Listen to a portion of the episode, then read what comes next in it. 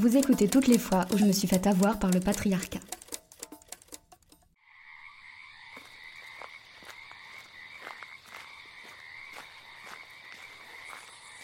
Je m'appelle Garance Ouzy et aujourd'hui je me demande qui a peur du grand méchant loup. Moi, j'ai peur du grand méchant loup. J'ai peur qu'il sorte de l'ombre, qu'il s'extrait de la rue membre par membre. Les jambes d'abord sortant de l'asphalte noir, puis les bras, puis les yeux jaunes. Ou bien j'ai peur qu'il se laisse tomber d'une branche basse entre les troncs resserrés des forêts que j'aime. Qu'il me regarde, qu'il me trouve, qu'il me suive. Et m'emporte vers un continent de douleur dont je n'ai pas le droit de revenir. J'ai peur d'avoir été bête, naïve, inconsciente avec mon petit pot de beurre. D'avoir trop bu, d'être sortie trop seule et trop femme. D'avoir souri au loup, de ne pas lui avoir assez bien fait comprendre que je ne voulais pas être mangée toute crue. Pour ne pas rejoindre mes grands-mères et leurs grands-mères avant elles dans le ventre du monstre. Mais le grand méchant loup n'existe pas vraiment. On le sait maintenant. 94% des violences sexuelles sont commises par un proche, un homme de notre famille, un ami, un collègue. La plupart des viols n'ont pas lieu dans l'espace public, ne sont pas commis par un monstre, par des étrangers à la peau sombre, non. Ils ont lieu dans le secret de nos maisons, des lieux habituels, des voies habituelles. Le crime a le plus souvent lieu chez la victime, et la moitié pendant la journée. Le grand méchant loup n'existe pas vraiment. Pourtant, je continue à avoir peur, peur en ouvrant la porte de mon immeuble, peur dans les rues sombres, peur de ce bruit de pas derrière moi. Cette peur est enseignée dans l'enfance à toutes les femmes. Nous avons toutes changé notre tenue, changé notre chemin, changé notre pas, pris nos clés dans la main, baissé le regard, accéléré, préféré ne pas sortir seul, ni trop tard, surveiller nos verres. Pourquoi est-ce qu'on m'a appris à avoir peur ? Une femme sur trois se fait battre par son mari, mais on ne m'a jamais dit de ne pas me marier. Les hommes sont plus agressés physiquement dans la rue que les femmes, mais on ne leur dit pas à eux de ne pas sortir si tard ou habillés comme ça. Quelle est l'utilité de cette peur qui ne correspond pas totalement à la réalité ?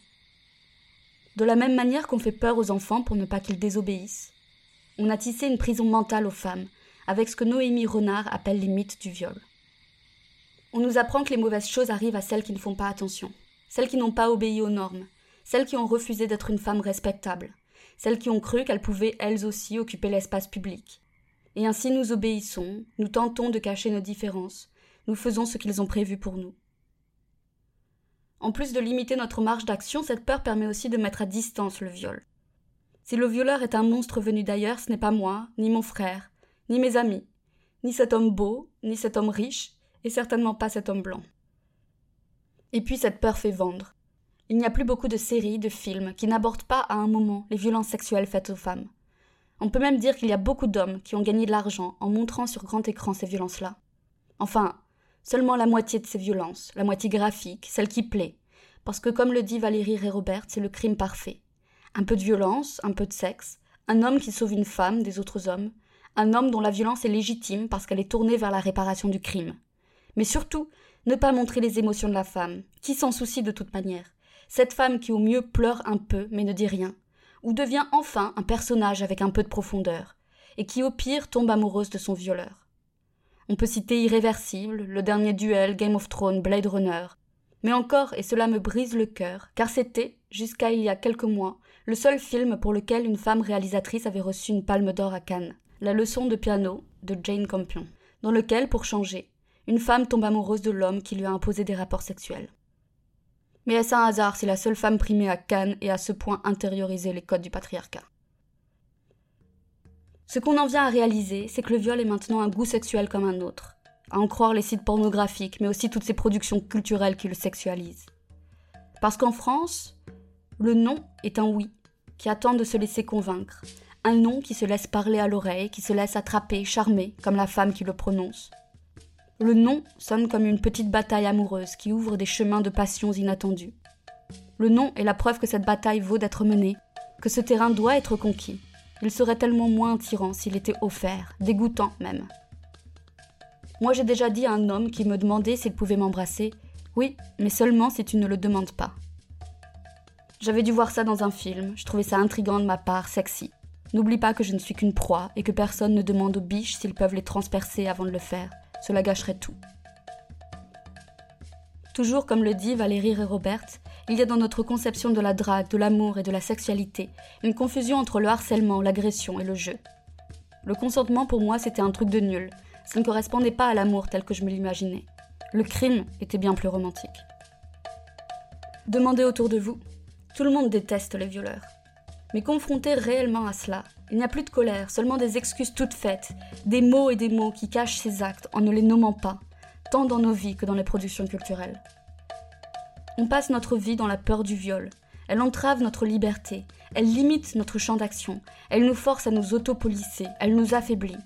Mais nous ne sommes pas capables de reconnaître quand ça nous arrive pour de vrai, dans le couple, dans la famille, quand nous sommes enfants ou quand nous sommes amoureuses.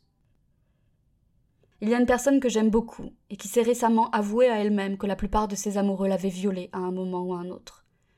Une nuit où elle ne voulait pas trop, un matin où elle n'a pas consenti pleinement, où elle a cédé, où elle s'est forcée. Ce n'était pas la violence d'un homme en manteau noir dans un parking, mais c'était un rapport de force, dans ces lits où depuis longtemps les hommes et les femmes s'affrontent, sans peut-être pleinement le savoir, l'un exigeant ce qui lui est dû, et l'une qui dit oui, qui ne le dit même pas, qui se tait, et qui se laisse faire. Et des gestes à jamais ruinés, des mains avides qu'elle revoit sur sa peau, qu'elle ne possède plus, des pans entiers de son corps qui ne lui appartiennent plus, qui ont été conquis, abandonnés, concédés, détruits. Des viols sans violeur, sans coupable, sans couteau dans la nuit.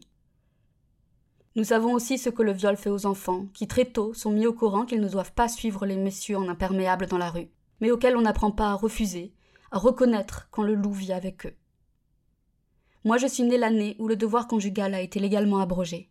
Et pourtant.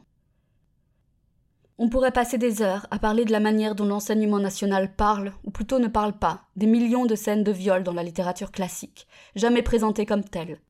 De ces films qui m'ont appris, à moi, mais aussi aux femmes qui m'entourent et aux hommes, à tous les hommes, que le consentement n'était pas sexy. Désormais, je vais lire et regarder, d'un œil neuf, d'un œil qui ne croit plus tout ce qu'on lui dit, qui se demande enfin ce qui est mieux pour moi. J'ai aussi décidé d'essayer de n'avoir plus peur du monstre caché sous le lit et qui en fait vivait sous les draps avec nous. Alors je vais apprendre à aller camper seule en forêt avec mon petit pot de beurre. Parce que ce n'est jamais la faute de celle qui marche ou qui court ou danse, de celle qui boit ou ne boit pas, de celle qui n'a pas bien surveillé son verre, celle qui n'a pas réussi à se débattre autant qu'elle aurait voulu, celle qui a appris à être polie et à ne pas dire non, de celle qui est restée pour les enfants, de celle qui a souri. Ce n'est pas non plus la faute de monstres, de grands méchants loups que nous ne connaîtrions pas et qui infiltreraient notre société et nos vies. Non, c'est notre faute à tous si nous refusons de croire, de reconnaître, de penser à nouveau et de nous rendre compte que les violeurs ne sont pas des déviants, mais les fils réussis du patriarcat.